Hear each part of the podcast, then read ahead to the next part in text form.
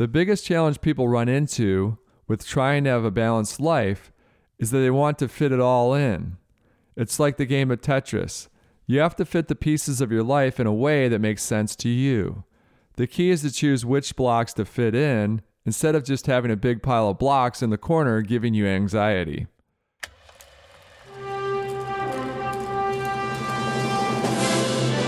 It's one small step for man. Liftoff. We have a liftoff. We choose to go to the moon not because they are easy, but because they are I have hard. a dream. You can't handle the truth. seven, Six, five, three, two, One. Super, super, super, super. Super you.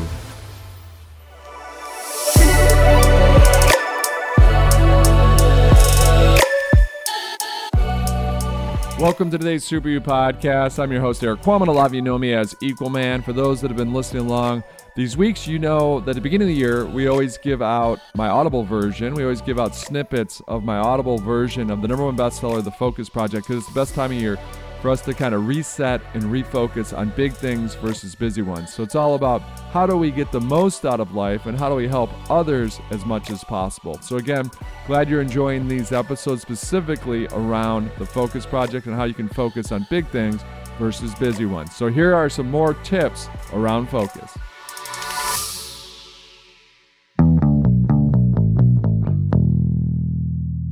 How about them pineapples? I don't know about you, but when I go to the supermarket, I'm always floored by the outrageous cost of quartered fresh pineapple. Because of this high price, I've been fooled more than once into buying an entire pineapple for $3. I'm paying $3 instead of $9. Once at home, I start coring the pineapple. For anyone who has ever done this, you know it is no easy task. The pineapple is big, tough, and spiny. Uh, removing the center core is a must. Next, cut the skin, but barely. The sweetest part of the pineapple is found closest to the skin, so keep those brown ringlets on the first cut, then V cut them out. Of course, the pineapple juice always seems to find some tiny cut on my hand that stings like the dickens. It usually takes me 15 to 20 minutes to cut a pineapple properly. In some, it's a pain in the ass, or a pita. So now I gladly pay the extra $6 to save 20 minutes of my time. Avoid a huge headache and have better pineapple, and my hand doesn't sting either.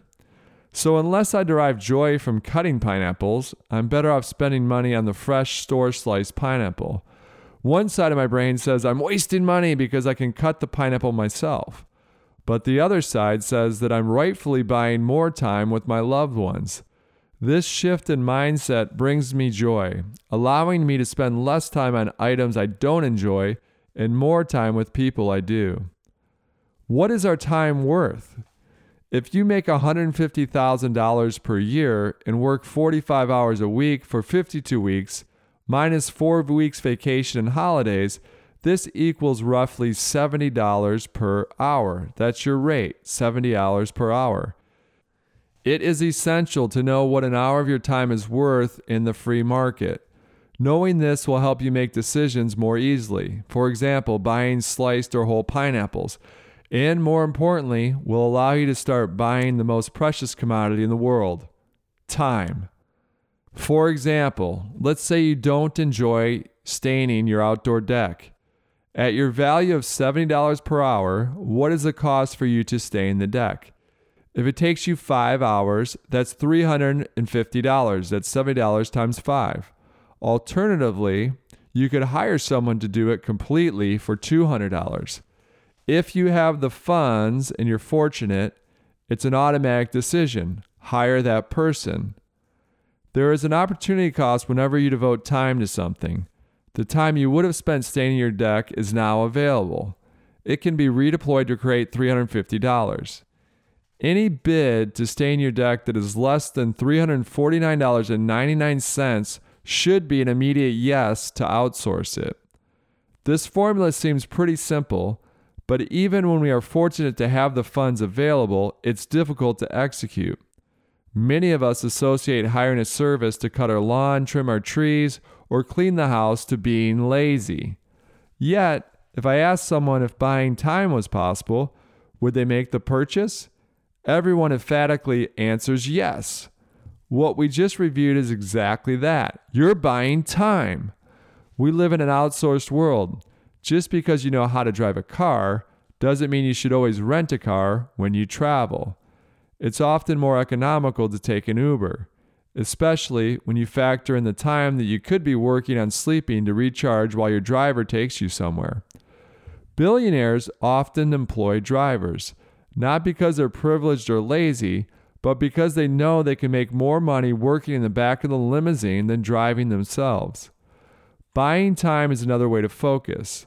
Outsource everything that isn't essential to what your main focus is as a person, business, or organization.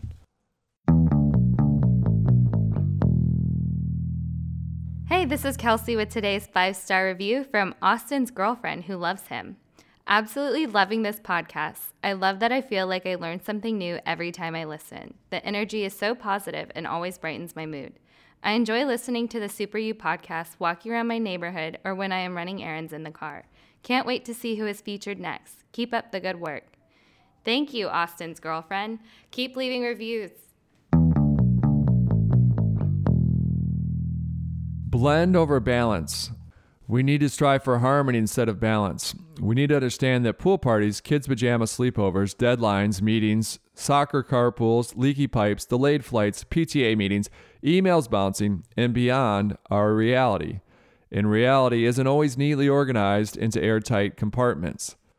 Productivity expert Joshua Zerkel explains a lot of people try or claim that they have perfected balance.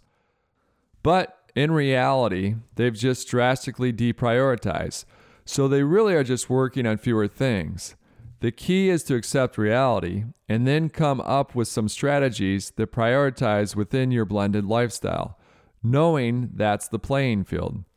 The biggest challenge people run into with trying to have a balanced life is that they want to fit it all in. It's like the game of Tetris. You have to fit the pieces of your life in a way that makes sense to you. The key is to choose which blocks to fit in instead of just having a big pile of blocks in the corner giving you anxiety. Zerkel indicates that instead of determining what to cram into your life, ask yourself what to cram out of it. I personally do this with my creative work. Part of my process when writing a speech, article, or book is to ask someone I trust to cut 25% out. I do this because I'm often too close to the content. It's my baby, and it's difficult for me to cut anything. It's a great exercise for life as well. I had two close friends evaluate each other's lives. Where could the other trim 25% of fat out of their life? Their answers? Todd could lessen or eliminate watching sports, playing video games, watching people play video games, watching fail videos on YouTube, online poker. Caroline could lessen or eliminate amount of time exercising at the gym, binge watching Netflix, time watching HGTV, time on Instagram, excessive compulsive cleaning of the apartment. What does your list look like? Where can you trim 25% to gain 25% or 50%? If our goal is to reach one of the big islands in our life, then why are we constantly picking up the oars and rowing furiously toward the small ones? Chapter summary The one big thing. The ability to say yes begins with the ability to say no to almost everything else. It starts with respecting our capacity. Grade B. This month was my favorite chapter to write, and it made me better at prioritizing family and friends.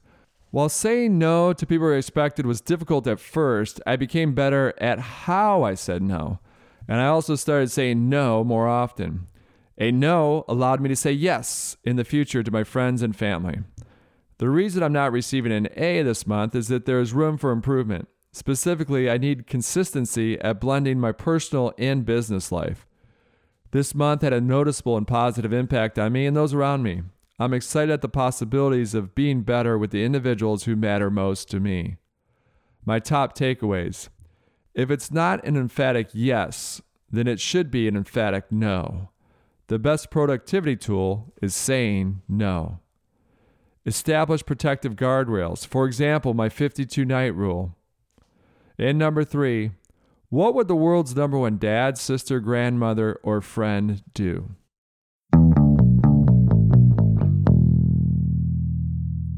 This show is produced by Jake Bryn, Maritza Gutierrez, and Kelsey Gomez, and it's made possible by you, our listeners. So thank you so much for tuning in each and every week. Obviously, we have these shows that we do at the beginning of the year. It's the third year we've done it, to where we give you tips and clips from the number one bestseller, The Focus Project. But obviously, we have our regular show. Those are me sitting down with guests. That might be me talking about some late topic that we get a question on, whether that's artificial intelligence, or it could be I get interviewed on another show, or some of our more popular episodes are when we have seven super tips, or we sit down with guests that we interview, or get tips from Elon Musk, from Jeff Bezos, uh, from Miley Cyrus, on down the line. So, again, tune in each and every week to the Super You podcast. We're trying to do more than one show a week, so let us know how that's going. But until next time, this is your host, Erik Qualman. A lot of you know me as Equal Man, reminding all of us it's not what we take from the world, it's what we leave behind.